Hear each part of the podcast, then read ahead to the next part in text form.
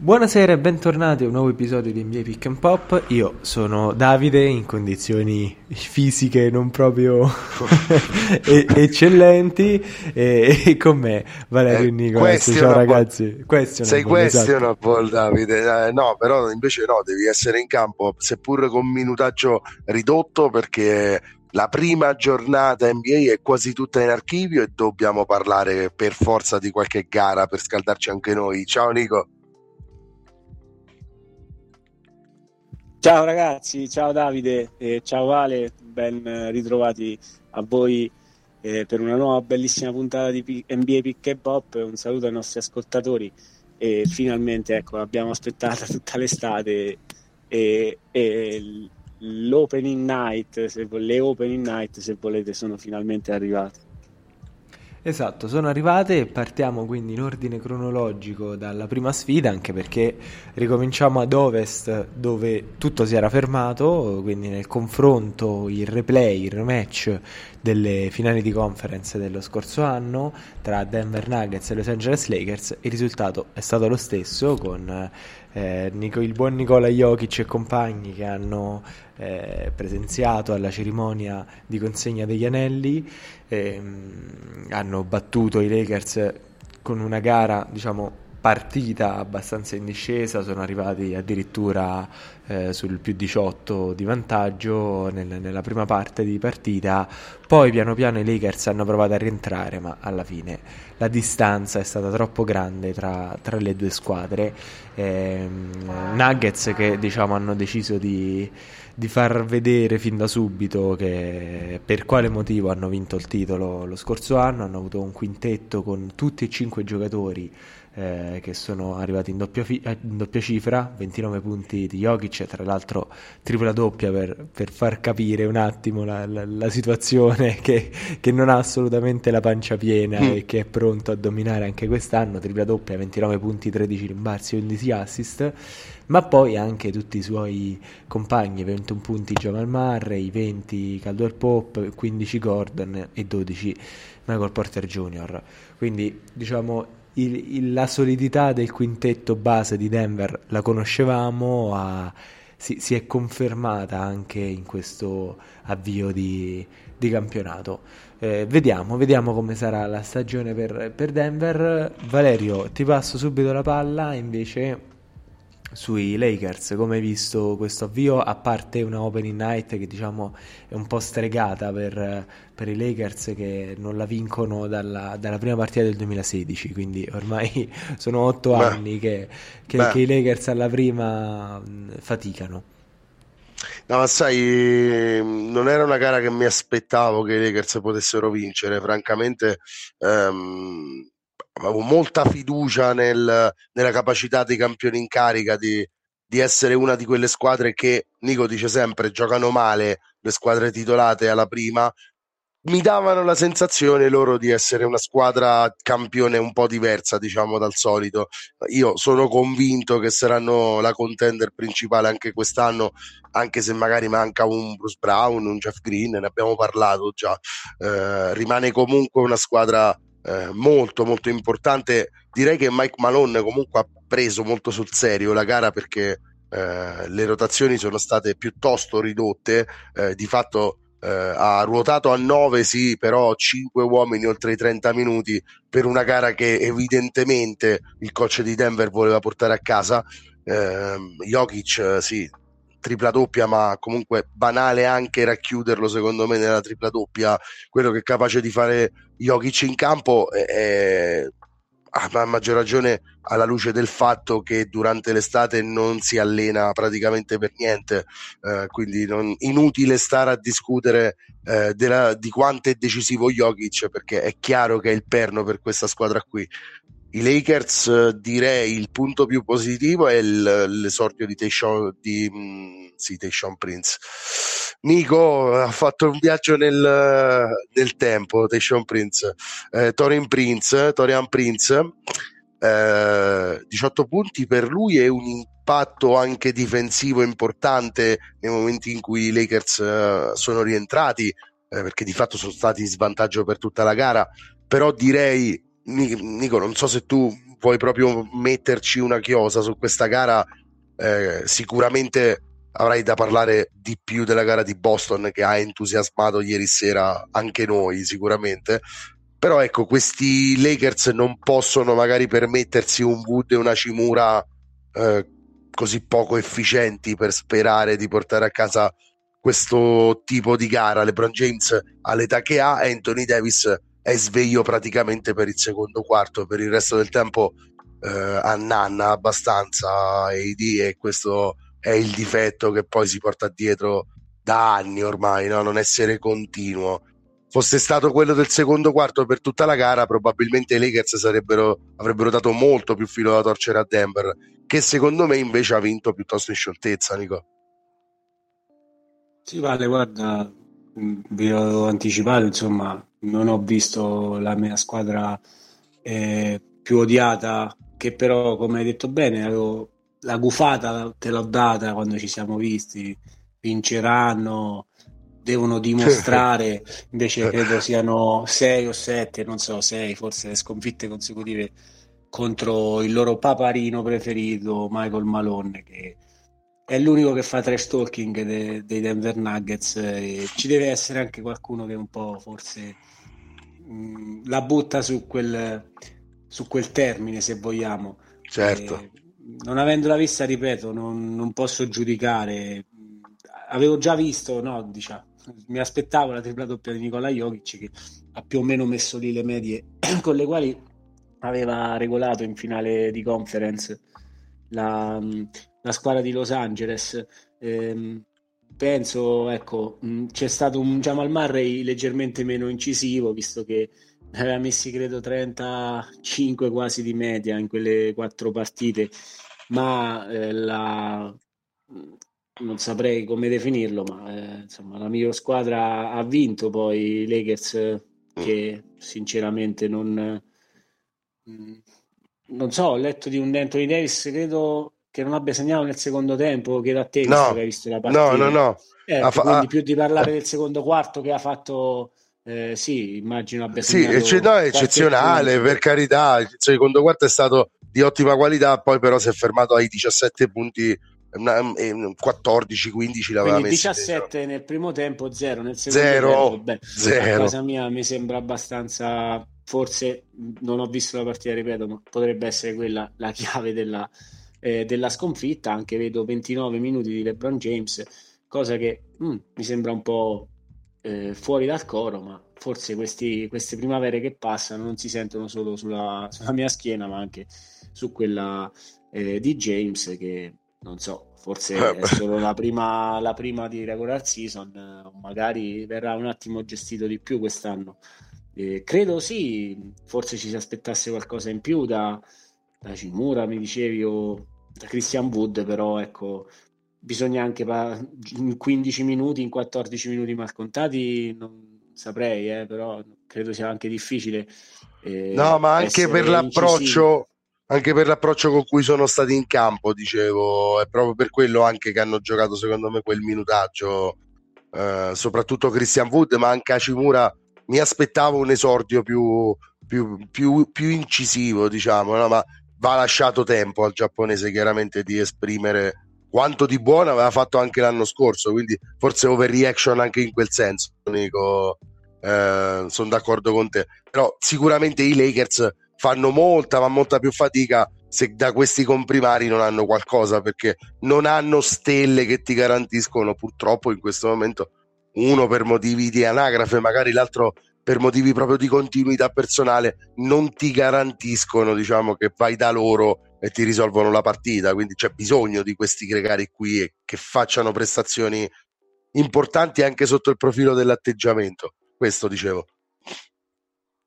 Ma Vale, sicuramente, però ecco, io guardando il box score, che è l'unica cosa che ho fatto, visto che meno li vedo i Lakers, meglio sto. E sapere che che aver visto che avevano perso, diciamo, mi ha messo il sorriso in attesa dell'esordio della squadra che conta veramente, dei Celtics. Ma numero di punti subiti mi sembrerebbe, insomma, credo sia lì la chiave, insieme ai 0 punti cosa che ho letto di Anthony Davis nella ripresa. Se ne prendi 120 a Denver, insomma difficile no? Campione in carica, segnarne quindi 120 e passa, e non credo, insomma, guardare i numeri, che LeBron abbia giocato poi così male. Mi sembra una partita abbastanza efficiente, a parte il solito diciamo, tiro da tre punti, che non è fortunatamente, direi, una delle sue armi, però ecco, percentuali buone per, insomma, zero palle perse. Mi sembra anche un evento anche quello per un giocatore che, con tutto il carico, insomma, di gioco che ha sempre portato, credo, in carriera. No, non credo, sono abbastanza sicuro che, come è il leader all time dei punti, è anche il leader all time delle palle perse. Sì, su questo hai ragione. No, poco altro da dire, Davide, siamo appena all'inizio, quindi valutazioni parzialissime, chiaramente. Certo, anche una cosa che ha detto LeBron James commentando i suoi soli 29 minuti giocati, ha detto: se c'è un sistema da seguire, lo seguirò, ci tengo a essere presente il più possibile durante tutta la stagione regolare. Quindi è evidente che ci dovremo abituare magari a una presenza spezzatino, non in termini di continuità ma di minutaggio per LeBron James, ma come è normale che sia, quindi diciamo un load management interno, no? Diciamo, con il giocatore che comunque scende in campo, dà la sua presenza per un minutaggio limitato, però comunque c'è. Allora andiamo avanti e direi, Valerio, di andare a parlare di una delle partite più belle di questo inizio di regular season, cioè quella tra i Cleveland Cavaliers e i Brooklyn Nets. Diciamo che Donovan Mitchell si è fatto trovare abbastanza preparato e in forma all'inizio della stagione, e anche l'innesto di Max Strus sta dando già da subito i suoi frutti. Beh, sì, senza dubbio è stato un esordio, ecco, importante vincere, chiaramente sul campo di Brooklyn si poteva anche andare a perdere per una squadra che non ha le stesse certezze di una contender, e quindi è anche soggetta a parziali che qualche volta potrebbero essere evitati con l'esperienza, in un certo senso.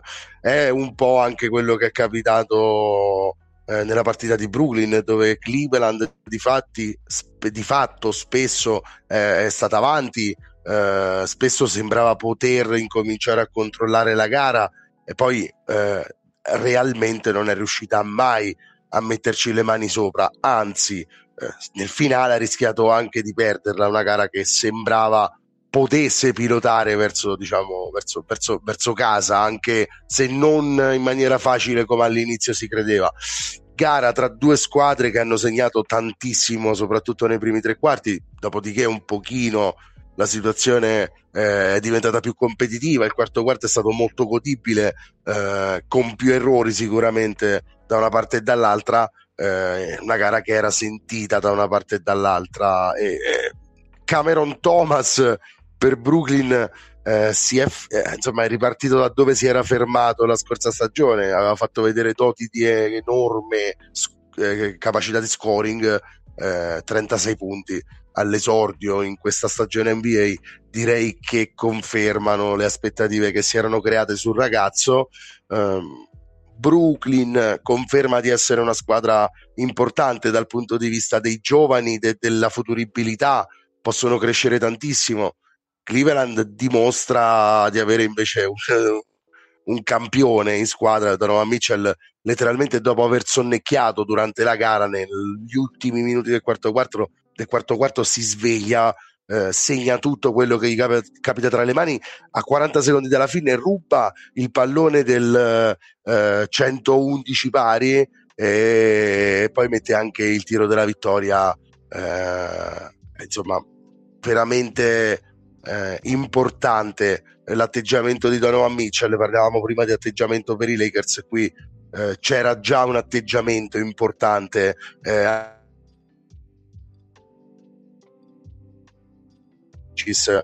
direi che questo si è visto molto.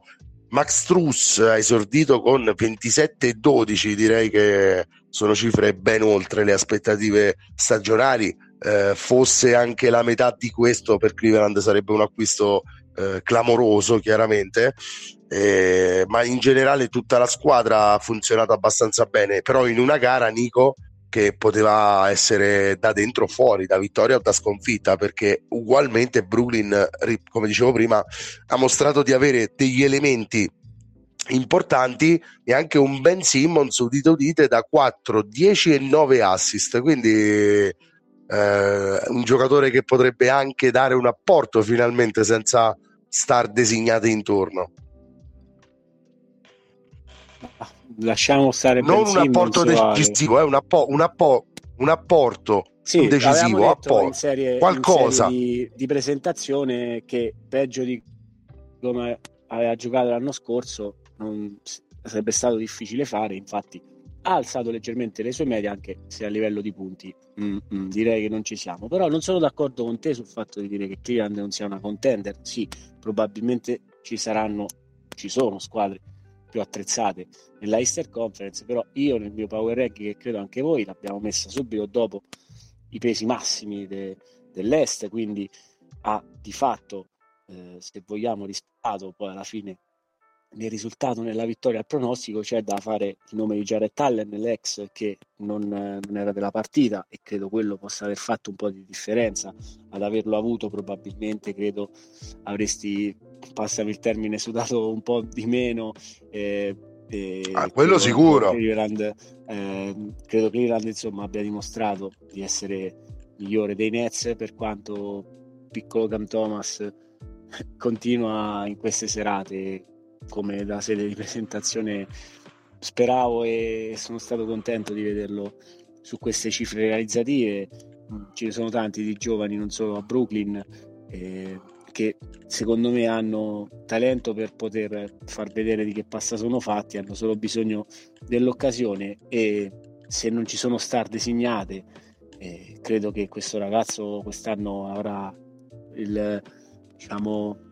la bandiera, il via libera, esatto, per non dico fare chissà cosa, magari se rimane in uscita dalla panchina un pensierino, bisognerà vedere il record della squadra, un pensierino sul sesto uomo dell'anno, dice.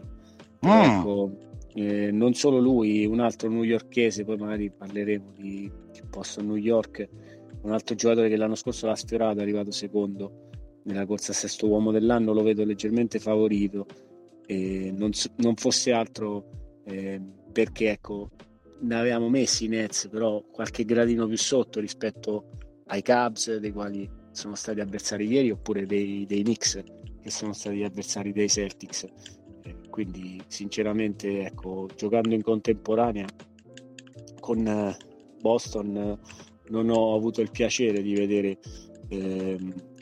Donovan Mitchell, che però tu sai bene essere uno dei miei amici, tu lo ami forte. Tempo. L'ho sempre stimato, portato in alto, quindi non mi stupisce il fatto che abbia fatto bene. Mi stupisce un po' un Evan Mobley dal quale aspettavo qualcosina in più, soprattutto vista l'assenza di Jared Allen, però credo che i Cavs abbiano confermato di avere anche un roster tra virgolette più lungo rispetto alla scorsa stagione, lo stesso Strus, quindi per un esordio di un ex Miami Heat direi ottimo quello di Max Strus, che è stato quello del quale non abbiamo parlato, visto che almeno a livello di numeri, ripeto, non ho visto partite se non quella di Boston, Gabe Vincent in quel di Miami, insomma, e in quelle di Denver con la maglia dei Lakers non credo abbia avuto un esordio così felice neanche dal punto di vista personale, oltre alla sconfitta un apporto un po' deficitario da parte sua, mentre Strus, attenzione, insomma, partita la quale insomma non mi sarei aspettato, non per i punti che ha dimostrato, specie contro Boston in svariate serate che li sa fare, mettere 7 bombe le ha messe più di una volta, accidenti a lui, però ecco, 12 rimbalzi mi sorprendono molto, e ecco, me li sarei aspettati da Mobley, però penso per te e per tutti i tifosi dei Cavs è una cosa importante, va bene anche così vincere. Sì, esatto, un Max Strus versione rimbalzista assatanato, va bene così, l'importante era la W a Brooklyn, e quella è arrivata, insomma. Parte... sì, esatto, dicevo, ecco, dall'altra parte, non nel quartiere di Brooklyn, ma in piena Manhattan. Esatto, Nico, vai, raccontaci ora, questa storia, esatto, di Boston, anche perché cacciamo l'elefante nella stanza. Esatto. Ah, ma guarda, nessun elefante, io partita che aspettavo, perché l'anno scorso è stato sempre un esordio al Madison Square Garden. Se posso, l'unicorno nella stanza. Sì, però diciamo vendicato il secondo overtime, la sconfitta dell'anno scorso a New York. Quest'anno per i Celtics una bella vittoria, un inizio direi ottimo, un bel primo tempo, una partita che sembrava poter essere in controllo, ma che invece, come magari la scorsa stagione ci ha dimostrato, New York è una squadra che non molla mai, che poi con il suo pubblico amico a spingerla a insultare Porziņģis anche per tratti della partita, quando giustamente erano in vantaggio, ce lo si poteva aspettare.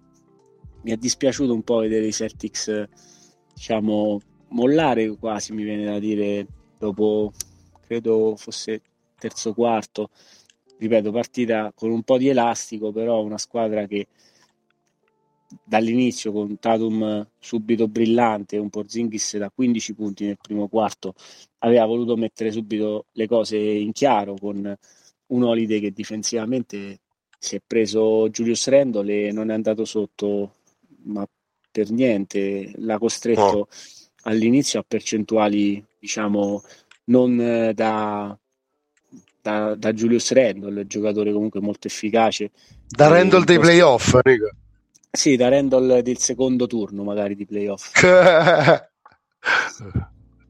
No, niente, Holiday magari i numeri non lo racconteranno, però difensivamente, anche sui cambi, magari, ecco, lo stesso Branson, mi sembrava un uomo ovunque, e difensivamente ha fatto tanta differenza.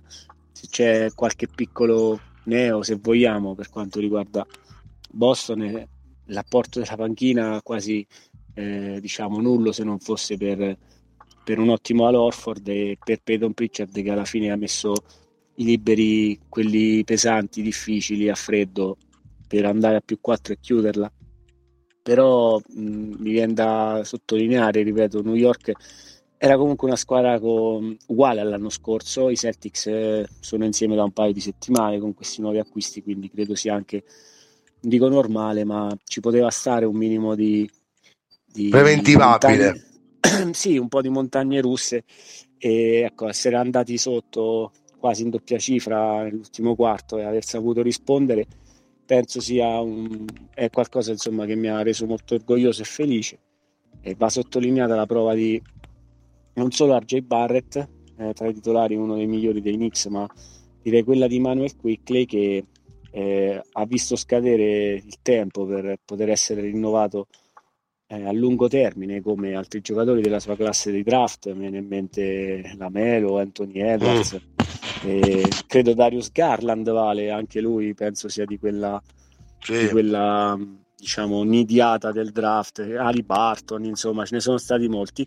Lui, la cucciolata è quella. Sì, e appunto quasi tutte guardie, vanguardie, insomma, anche il suo ruolo. Dicevo, appunto, giocatori che hanno trovato l'accordo, lui no, evidentemente tra domanda e offerta c'era qualche, insomma, forbice. Differenza, beh. Esatto, e quindi sarà un restricted free agent, e era lui il giocatore al quale mi riferivo con secondo posto al sesto uomo dell'anno. Ha lasciato dove... cioè ha ripreso dove aveva lasciato la scorsa stagione, segnando credo 24 punti, vado a memoria, 25 minuti, essendo veramente chirurgico, e giocatore che dopo qualche canestro ha fatto anche vedere, direi, il segno dei soldi, vuole essere pagato, e immagino New York non rinunciare a questo giocatore, ma vedendo come sta giocando, ha giocato l'ultima stagione, mi aspetto appunto giocare un contract year in una certa maniera. Ce ne saranno di squadre che magari vorranno puntare su di lui, e quindi New York dovrà rompere il salvadanaio, immagino, per riuscire a tenerlo.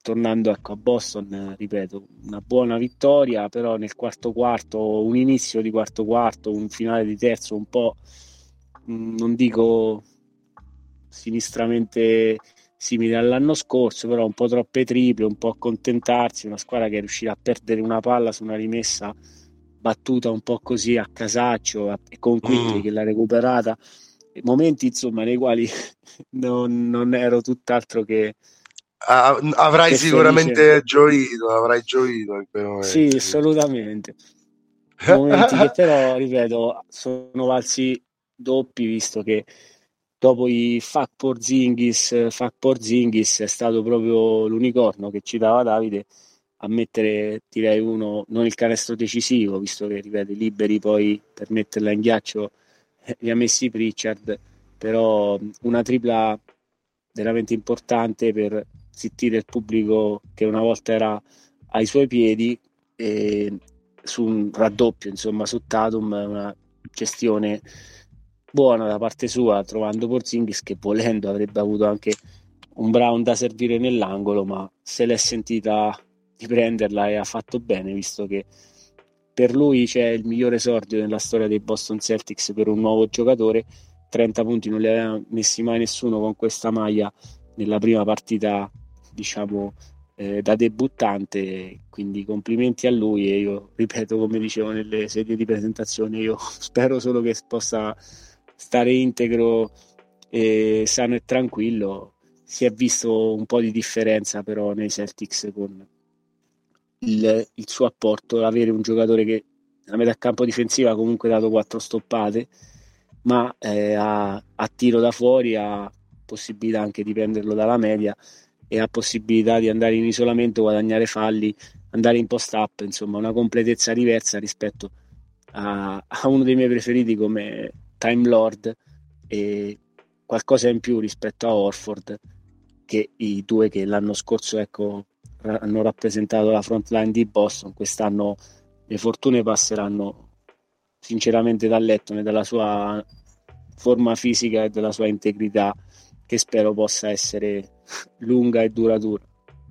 Sì, anche perché poi passa proprio tutto da lì. Se Porziņģis è quello di ieri sera, Boston rimane, non è che diventa, rimane una squadra importantissima, contender vera, per dire, per stare con quello che diceva Nico, ecco, Cleveland sì, contender non proprio, nel senso che, ecco, compete dietro le contender. Qui invece parliamo di una squadra che è lì nel novero delle migliori, e con un Porziņģis del genere ha anche soluzioni differenti dall'anno scorso. Penso appunto a Time Lord e Al Horford, con un Porziņģis, diciamo, al massimo della forma, del potenziale, hai un upgrade senza dubbio sotto canestro e anche sul perimetro. Ieri lo ha dimostrato di fronte a quello che è stato il suo ex pubblico che, come al solito, quando viene draftato un bianco, soprattutto europeo, lo fischiò copiosamente, rumorosamente il giorno del draft. Ma questo succede sempre con i giocatori dei Knicks, quando non vengono da New York, o quando non sono proprio... Quando praticamente non prendono la prima scelta, nonostante abbiano la 8, la 6, loro aspettano comunque Zion Williamson, che è stato già scelto. Sì, esatto. Siamo così, però diciamo, pur sempre un pubblico a cui ha dato tanto, quindi aveva anche tanto da dimostrare contro di loro. Un po', diciamo, mi piace molto il fatto che Boston sembra avere già un quintetto molto consolidato. Jrue Holiday prende le responsabilità che l'anno scorso, diciamo, un po' si faticava a trovare in Malcolm Brogdon, ma anche nello stesso Derrick White, che può avere quindi meno pressione, più possibilità di ragionare sia sulla difesa sia su tutte le cose buone che fa in attacco, che sono piccole cose. Non è un marcatore di striscia, è un giocatore importante e solido. Oltretutto si è anche rasato a zero da Nico, quindi look completamente diverso, non riuscivo nemmeno a riconoscerlo ieri sera all'inizio. Non da poco, ma insomma Shaq e Charles Barkley se ne erano fatti beffe della sua capigliatura, della sua hairline, la fronte alta, no? Un po' come facevano con LeBron qualche stagione fa, tu te lo ricorderai, me lo ricordo. Con la fascetta che continuava a salire sul cranio fino al cervelletto, diciamo. Sì, diciamo, prima o poi White, e meno male che non è andato agli Heat, che sennò si doveva pettinare come Jimmy Butler. Ma c'era un periodo che Butler, ma tutti, che era il 2017-2018, mi si mettevano le bandane, quelle erano belle veramente, poi le hanno tolte. Col Dureg. Sì, anche oggi. Sì, i ninja. Bellissimo. Sì, bandite da Adam Silver. Vabbè, cose belle ce le toglie Adam Silver, no, scherziamo, chiaramente. Nico, non so se volevi... Davide ha parlato di Miami, sì. Guarda, te la butto lì. Vai. I miei amici di Detroit hanno fatto sudare qualche... Tuo cugino? Sì, il mio nipotino, diciamo, forse sì. Di età potremmo definirlo più che cugino. Kate, bella partita, ma ripeto, avere un Monty Williams in panchina fa tanta differenza, secondo me, per un gruppo giovane che, ecco, mi auguro farà bene che... per loro, insomma, altro che contender o pretendere, insomma, però c'è solo da migliorare quando si parte così dal basso per una squadra che, hai detto tu, l'hai tirato fuori tu, Tayshaun Prince, il principe di Compton, membro del quintetto degli ultimi Detroit Pistons, insomma, rilevanti, degni davvero di nota, e ne sono passati tanti di stagione, quindi diciamo in questo limbo di lotteri e Andre Drummond, fatto di Andre Drummond e poco altro. Sì, fatto di Drummond, Greg Monroe e Josh Smith per intasare l'area più del raccordo anulare alle 7 ore di mattina, diciamo, scelte anche non propriamente brillanti del management, però io vedo una piccola lucetta in fondo al tunnel per Detroit. Miami ha comunque portato a casa il risultato, che è quello che conta, e mi collego anche perché li aspetto vivamente, molto arrembante, pronto, ecco, a fare un po' come i tifosi dei Knicks che insultavano un po' l'avversario. Vedremo, li aspetto al Boston Garden per l'esordio casalingo dei Celtics venerdì sera. Decisamente quella sì che è una gara che guarderemo, Davide, anche sì, perché sì. Insomma, Detroit è un avversario importante per quanto riguarda i giovani, ma non sulla sfida. Poi, ecco, se ti fai portare fino all'ultimo tiro, oddio, cioè Miami anche quest'anno a me dà delle vibes stranissime, però sicuramente ne parleremo nelle prossime puntate, vedremo se faranno bene o male, ma ho delle sensazioni non positivissime. Sì, invito tra l'altro chi ci sta ascoltando e magari non l'avesse ancora fatto a risentire i nostri due episodi, se ha una giornata libera, per sentire tutti e due, se avete del tempo per farvi del male. Esatto, i nostri episodi di preparazione alla stagione, e nel power ranking dell'Est, diciamo, i nostri dubbi su Miami sono venuti abbastanza fuori. Io vi vorrei far parlare forse di un'ultima partita di questo inizio, poi passiamo al secondo argomento del giorno, però direi che magari parlare dell'esordio in NBA di Victor Wembanyama è qualcosa di necessario, e vi lancio una chicca, perché non so se lo sapevate, ma le squadre ovviamente preparano prima delle partite, soprattutto le partite più importanti, in fasce televisive nelle quali non si vuole fare brutta figura, le franchigie preparano dei prospetti statistici e tecnici da far leggere ai propri giocatori prima della gara, e un tifoso che poi ha postato tutto quanto quanto su Reddit, l'altro ieri sera è andato a dormire in hotel e ha scoperto di essere vicino di stanza di Kyrie Irving, e davanti alla porta, in attesa di essere raccolti da Kyrie, non c'erano né un globo della terra rotonda né un calumè della pace. Ti prego, non so se voglio sapere. No, una cosa innocua. C'erano stavolta il povero Irving e la vittima. C'erano dei fogli di statistiche preparate dallo staff tecnico e dallo staff analitico dei Dallas Mavericks, con tutte le informazioni sui giocatori degli Spurs, tutte informazioni raccolte durante la pre-season. È evidente che anche una squadra molto giovane, quindi lo stesso Irving non conosca bene i giocatori che deve affrontare. La cosa abbastanza... Ma anche perché che gliene frega Irving. Esatto. La cosa abbastanza simpatica è che c'erano le immagini proprio a colori di questi giocatori, e vicino c'erano tutto molto professionale, statistiche, rimbalzi, carriera professionale, aspetti tecnici, e poi c'erano delle definizioni. I giocatori che Irving doveva attaccare venivano definiti elefanti, quindi sono quei giocatori con una mobilità un po' più bassa, diciamo, un po' più limitata, mettiamola così. E soprattutto c'era Tre Jones e Doug McDermott, che erano proprio considerati gli elefanti che Kyrie Irving doveva andare a cacciare. C'era anche una pagina dedicata a Wembanyama, ma questo ragazzo ha deciso di fare i soldi e ha detto che la venderà solo ad ESPN, non la caricherà su Reddit. Dubito che ESPN se l'andrà a comprare, però comunque era simpatico vedere anche un po' di quotidianità dei giocatori prima delle partite e come vengono preparate le gare. Detto questo, Vale, cominciamo da te.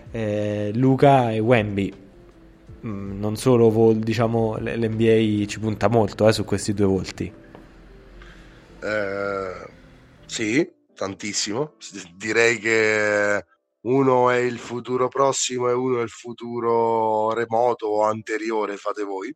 È stata davvero una bella gara, in realtà, questa, il derby del Texas, che da anni ormai non è che offra spunti particolari per stropicciarsi gli occhi. Questa volta era un match di cartello, se non altro per l'esordio appunto di Wembanyama. Primo quarto da 6 punti, incoraggiante, poi viene fuori un po' il problema dell'impatto con l'NBA vera, non quella di pre-season. Arrivano 5 falli per Wembanyama, problemi di falli per tutto il resto della gara. Nel quarto quarto però si sveglia, mette 9 punti, sì, 9 punti, perché chiude con 15, tra cui un paio di conclusioni veramente interessanti e da predestinato, e fa un quarto quarto che, insomma, mentre vedevo gli highlights pensavo proprio questo, un quarto quarto da uno che ha i favori del destino, tra virgolette, che si vede che ne metterà tanti di questi tiri così importanti quando conta. Poi sì, viene fuori, ecco, l'esperienza di Luca che ammazza la partita con la tripla del +7 a 40 secondi dalla fine, veramente mortifero. E poi diciamo saluta il pubblico di San Antonio con gesti, classico Luca. Molto bella da guardare come partita, soprattutto alla luce del fatto che San Antonio, Nico, gran parte della gara è stata anche avanti, è stata anche in controllo della gara, ci ha fatto divertire. Penso che questo sia l'anno perfetto per divertirsi senza pretendere troppo.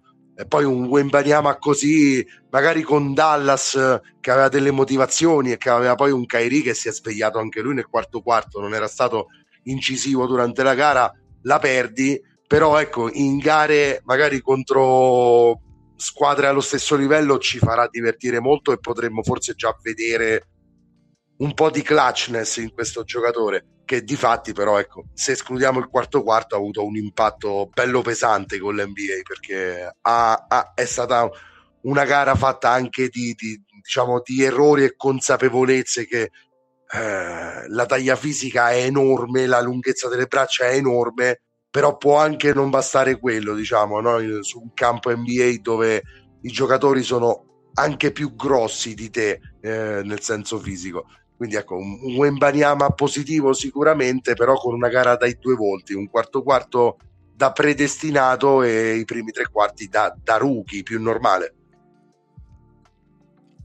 Sì, Vale, prima volevo tornare sugli scouting report, quindi Irving giustamente li ha lasciati fuori dalla porta, non gli serviva di dare una letta, un'occhiata, giusto, se ho ben capito. Non li ha letti, Non li ha letti, tanto per insomma restare in tema. Però sì, per quanto riguarda Wemby l'ho visto arrivare, visto che su ESPN appunto c'era prima la partita dei Celtics e si è aspettato poi appunto per l'inizio degli Spurs nel double head della serata insomma inaugurale offerta dalla TV americana, è arrivato Wemby all black, occhiali da sole e insomma look che presentava, insomma mi aspettavo qualcosa di più se vogliamo, ma come ha detto bene Valerio forse un minimo di insomma possiamo dire battesimo ci voleva. Penso anche Pop l'abbia tolto subito nel primo quarto, dopo appunto un inizio con il primo canestro della sua carriera, una bella tripla per dimostrare ancora una volta che nonostante sia 2 metri infinito abbia un po', ecco, come l'unicorno del quale parlavamo prima, anche range per tirare da fuori, la sua completezza non va, ecco, sottovalutata, penso, ecco, sia una cosa da rimarcare. C'è però da fare i conti con un primo quarto nel quale Dallas, direi, la difesa l'aveva lasciata un po' come Irving fuori dalla porta per quanto riguarda Irving lo scouting report. Poi fortunatamente, visto insomma le aspettative che anche noi possiamo dire abbiamo per le due squadre, una che è giovane e sarà il futuro prossimo, un'altra che invece ha già, direi, fatto come si può dire, ha un po' direi deluso, che ha già delle velleità insomma, se dai. No, ha deluso già l'anno scorso, credo che quest'anno sia chiamata almeno contro avversari pieni di giovani e che hanno sì tante belle speranze, ma fondamentalmente, per quanto in panchina abbiano uno dei migliori allenatori della storia, abbiano questo mostruoso talento fisico e, insomma, fuori dal comune, tanti altri buoni giocatori, però queste sono partite da dover vincere e alla fine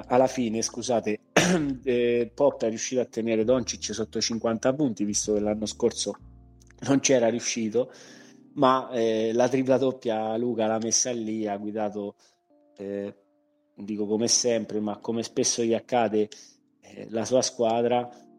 Sono felice di rimarcare una bella prestazione all'esordio con la nuova maglia di Grant Williams, che ha giocato, ecco, come Irving e Doncic, tra quelli che hanno giocato appunto più minuti, e è una, diciamo, nota della quale non mi aspettavo, e credo il rookie, spero di non sbagliare la pronuncia, Lively Second, non sempre, una doppia per un giocatore di 19 anni che, diciamo, se me l'aspettavo da Wemby una doppia, cosa che non ha fatto, ci ha pensato quest'altra matricola da Duke a fare una bellissima prestazione, inaspettata almeno dal mio punto di vista. Derek Lively II dovrebbe essere, sì, interessante, come giocatore, un po' leggero sicuramente, giovane, può avere anche inesperienza, sicuramente non sarà questo per la stagione, non è la soluzione per Dallas. Invece la soluzione per Dallas l'hai detta tu, Nico, è Grant Williams ha fatto la gara decisiva secondo me per Dallas, gli ha dato l'opportunità di stare in partita fino alla fine, punto primo, punto secondo, ha messo poi dei canestri importantissimi nel quarto. Lui sarà veramente l'acquisto in più per questa Dallas, e anche soltanto venire dalla scuola di Boston, che comunque quest'anno, l'anno scorso, da tantissimi anni sforna persone, giocatori pronti a essere diciamo nel discorso competitivo, ecco, a Dallas giocatori così non è che se ne vedono tantissimi, quindi secondo me farà un effetto clamoroso. Grant Williams già ieri l'ha fatto vedere, Derek Lively II non soltanto tanta sostanza ma anche spettacolo, è suo l'highlight della giornata praticamente, un tap-in clamoroso, schiacciato nel quarto, in un momento che contava, adesso non ricordo il punteggio diciamo che ha spostato, ma era per 1+2, mancava poco alla fine, veramente è volato, quindi anche doti atletiche molto interessanti, lo guarderemo con interesse anche lui. Per quanto riguarda Wembanyama, Davide, andiamo a chiudere sulle partite perché le altre di fatti non ci hanno regalato emozioni particolari, Wembanyama che ha fatto quel quarto lì da stropicciarsi gli occhi francamente, e se sì io fossi un tifoso di San Antonio avrei letteralmente voluto vedere quello, quindi tornerei a casa soddisfattissimo di ciò che ho visto per il futuro, perché insomma alla prima gara metterne 9 praticamente di fila, tenere la squadra a galla e dare l'impressione di poterla vincere da solo, non è che sono molti i rookie perché lo hanno fatto, credo. Certo, come non sono molti i rookie che avevano diciamo questo hype intorno, se così tanta attesa per questo giocatore c'era, un motivo ci sarà. Vediamo, sarò molto molto attento nel seguire Wembanyama quest'anno, anche perché gli Spurs sono sempre una delle squadre che mi fanno un po' battere il cuore. Bene, direi di passare all'argomento. Parliamo del torneo all'interno della stagione che si disputerà, una sorta, passatemi il termine, una sorta di Coppa Italia, di Coppa di Lega, come siamo abituati a vedere nello sport europeo. E, tra l'altro, la NBA ha chiaramente dichiarato di essersi ispirata ai campionati calcistici europei per queste coppe. Anche un po' strano, perché spesso in Italia invece al contrario o in Europa ci si lamenta per gli impegni ulteriori di queste coppe, però il torneo che si svolgerà, l'in-season tournament che si svolgerà durante la stagione, nasce anche un po' per l'entusiasmo, il buon successo che c'è stato per il play-in, che ricordiamo tutti era nato come una situazione di emergenza con la bolla di Orlando e con l'emergenza Covid. Poi invece si è deciso di mantenere questo formato anche per rendere molto più movimentata la stagione regolare, soprattutto l'ultima parte di stagione, con anche le squadre nona e decima che si sentono coinvolte in una lotta ai playoff. Vediamo e speriamo che questo torneo riesca ad avere lo stesso effetto. Come funziona? Il formato sembra abbastanza cervellotico, in realtà una volta compreso è anche abbastanza semplice. Io non l'ho voluto capire. Non l'hai voluto capire, ti sei rifiutato. Allora, spesso ci si lamenta in NBA che ci sono troppe partite, per questo motivo diciamo l'NBA ovviamente non ha voluto aggiungere ulteriori gare per caricare le squadre, soprattutto quelle squadre che si presuppone che se arriveranno fino alla fine di un torneo probabilmente sono anche quelle che andranno ai playoff o comunque faranno delle run più lunghe, sono squadre più dotate. Quindi per non caricare eccessivamente le squadre, semplicemente alcune partite di campionato, che sono le partite che si giocheranno tutti i martedì e i venerdì del mese di novembre, 2 in casa e 2 in trasferta, avranno una doppia valenza, cioè faranno sia classifica e statistica per la regular season, sia per il tabellone della fase a gironi di questo torneo interno alla stagione.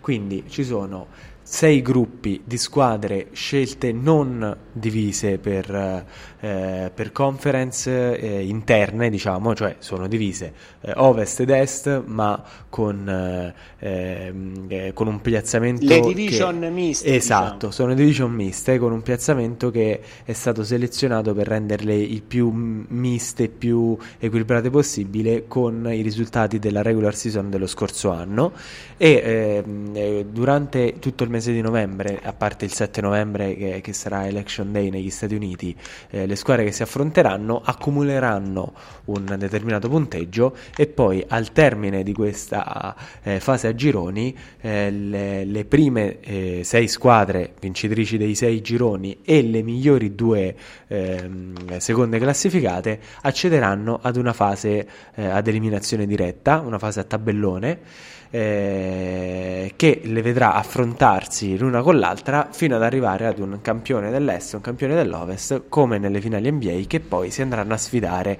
nella cornice di Las Vegas. È evidente che l'interesse del mondo NBA, del formato NBA, sia quello di aggiungere sugo alla stagione regolare, di dare anche un po' più valore a delle gare che altrimenti durante la stagione regolare, soprattutto nella fase dopo i primi botti iniziali, anche dopo le prime gare che noi seguiamo con più attenzione, poi tende un po' a scemare la partecipazione del pubblico. Invece il sapere che si sta giocando per ottenere una qualificazione a un possibile trofeo, certamente con relativi premi per i giocatori, aumenterà un po' di più la competitività. E poi Las Vegas è senza ombra di dubbio il porto al quale la NBA vuole approdare. Si sta già cercando in ogni modo possibile di allargare il mondo del basket americano anche a questa città ricca di interessi.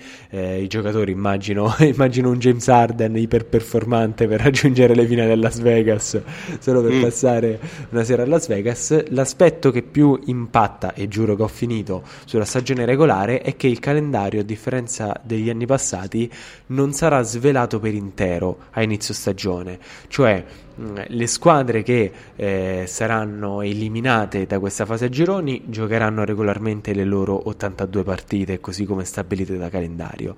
Le squadre che andranno avanti scopriranno poco alla volta il proprio calendario. Perché invece di avere 82 partite già fisse, ne avranno soltanto 80 e poi la 81esima e la 82esima saranno le partite rispettivamente delle semifinali e finali di questo play-in, che diciamo si potranno scoprire certamente non adesso a ottobre, ma soltanto quando la stagione sarà nel pieno del suo sviluppo e quando si conosceranno le squadre che riusciranno ad andare avanti in questo torneo. Quindi scusatemi se mi sono dilungato nella spiegazione di questo torneo, ma immagino che anche i nostri ascoltatori magari volevano saperne qualcosa di più.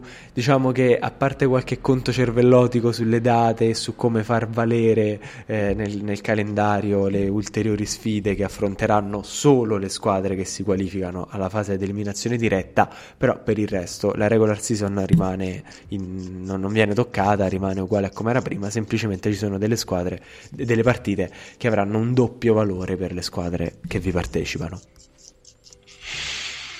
Ok, sì, Vale, possiamo dire, diciamo, al momento tutte le squadre NBA hanno solo 79 partite, diciamo.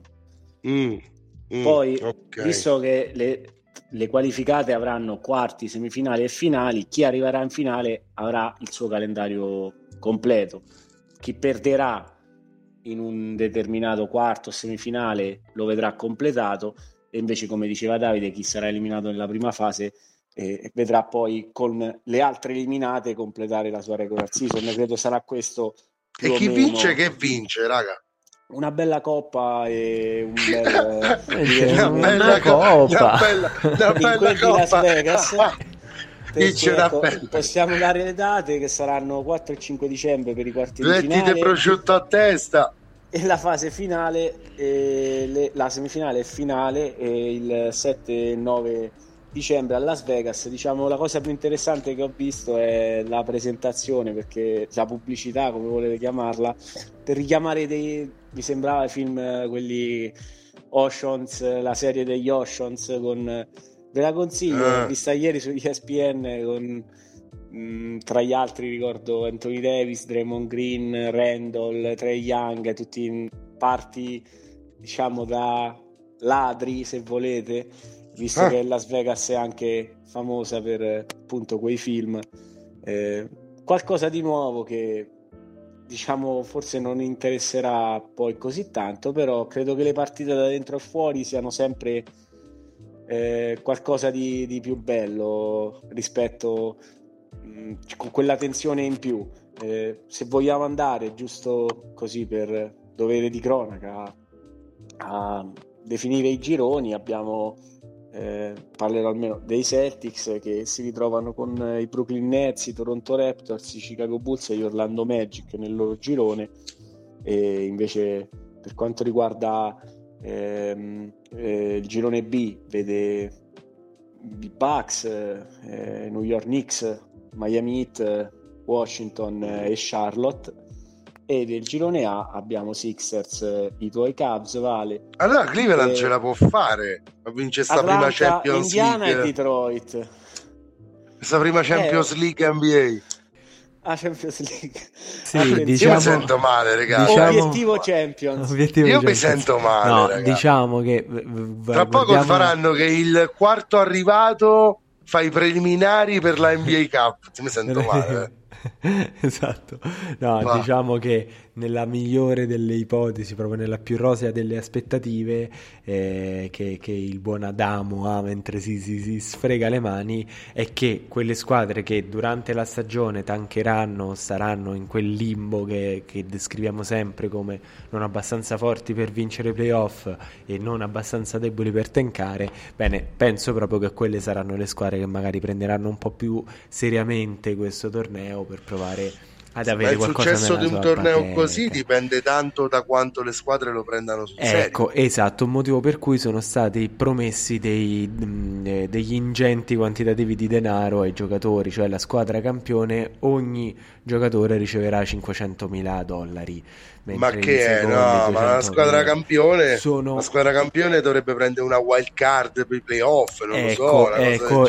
Esatto, questo è diciamo un po' qualcosa che diceva anche qualcuno commentando questa cosa qui, cioè fare in modo che i giocatori più importanti, che i vari Jokic, Curry, Giannis giochino convinti in queste partite. Invece questo premio in denaro mi sembra più rivolto a far performare meglio quei giocatori che in genere, i rookie, esatto, o comunque quei comprimari che durante la stagione regolare non hanno proprio tutto questo spazio, non hanno contratti da 30 milioni in su, ecco. Sì, esatto, no, aggiunge pepe per quello che può aggiungerlo, ma bisogna capire anche come impatta un torneo del genere sull'interesse delle squadre, perché può avere anche del seguito, non lo metto in dubbio, può essere anche divertente, anche perché la partita secca, ragione Nico, è migliore di una serie di 82 gare che almeno nella percezione delle persone non decidono nulla, che poi noi sappiamo benissimo che non è vero, perché si costruiscono anche in regular le squadre che vincono, soprattutto direi. Però diciamo sembra un altro metodo per tirar su introiti da parte della NBA, qualcosa che io apprezzo è come riescono in NBA a fare business e entertainment, però insomma già il play-in tournament pone di fronte ha dei dubbi, perché ecco, la squadra che arriva settima ottava rischia di uscire e di veder vanificato il suo lavoro.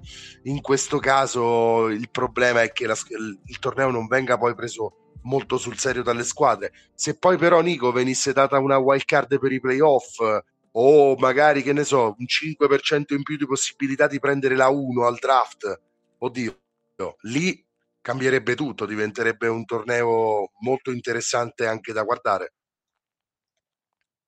Sì, assolutamente, ma questo io ce lo metterei una cosa così. Io credo siano sperimentazioni, come si può dire, esperimenti che vengono fatti. Come leggevo, credo si dovrebbe forse presto tornare all'est contro ovest, mi sembra di averlo letto qualche tempo fa.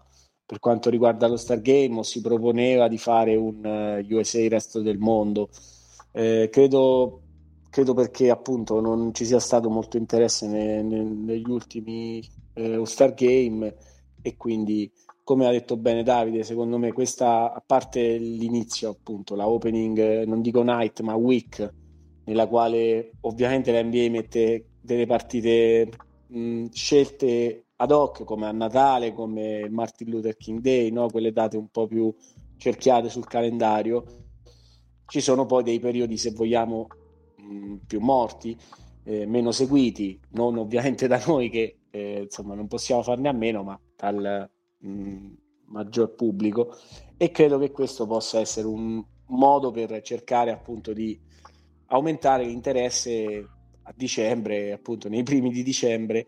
Queste partite alla fine per me riguarderanno, saranno più importanti per stabilire il record finale della regular season rispetto a questo torneo, che però è comunque un torneo, avevo fatto i gironi dell'est, vi do quelli dell'ovest così giusto per dare a Davide. Partiamo dai suoi Nuggets con, che giocheranno contro Clippers, New Orleans Pelicans, Luka Doncic e i Mavericks, e Houston Rockets di Coach Udoka, mentre per Lakers ci sarà uno scontro con i Phoenix Suns, i Grizzlies di Marcus Smart, Utah Jazz e Portland Trail Blazers, e infine chiudono il girone C di Steph Curry e Warriors, che vedranno tra i loro avversari Wembanyama e i texani di San Antonio, e gli Oklahoma City Thunder del tuo MVP Vale,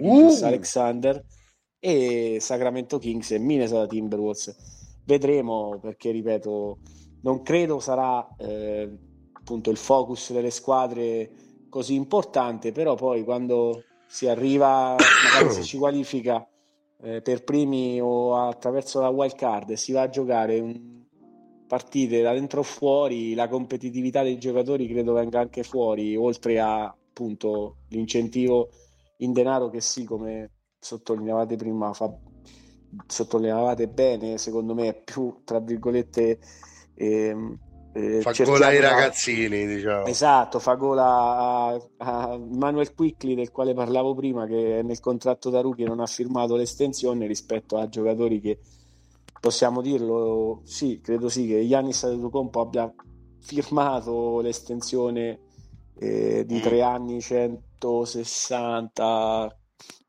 forse mi perdo qualche milione, sì, esatto, 160.000 milioni, 160 infiniti milioni, 1.000 miliardi di milioni, zio sì. Paperone Giannis, zio Paperone, sì, proprio lire greche a palanga. Assolutamente, quindi vedremo, noi lo seguiremo, perché farà parte della regular season, e chissà che prossimamente poi non venga, come dicevi tu Vale, magari aggiunto qualcosa, fatto un incentivo, appunto dare magari quella del draft. Sinceramente mi piace, perché appunto parliamo di squadre che magari sono più forti e hanno quindi minore percentuale, come anche è giusto che sia, però magari si passa, cioè io immagino i Warriors, no? I Warriors fanno una fatica quest'anno magari rispetto ad altri anni, ecco, una squadra come i Warriors, io se ci fosse quello io ci punterei forte su questo torneo, no? Per prendermi magari una wild card per i playoff, per dire.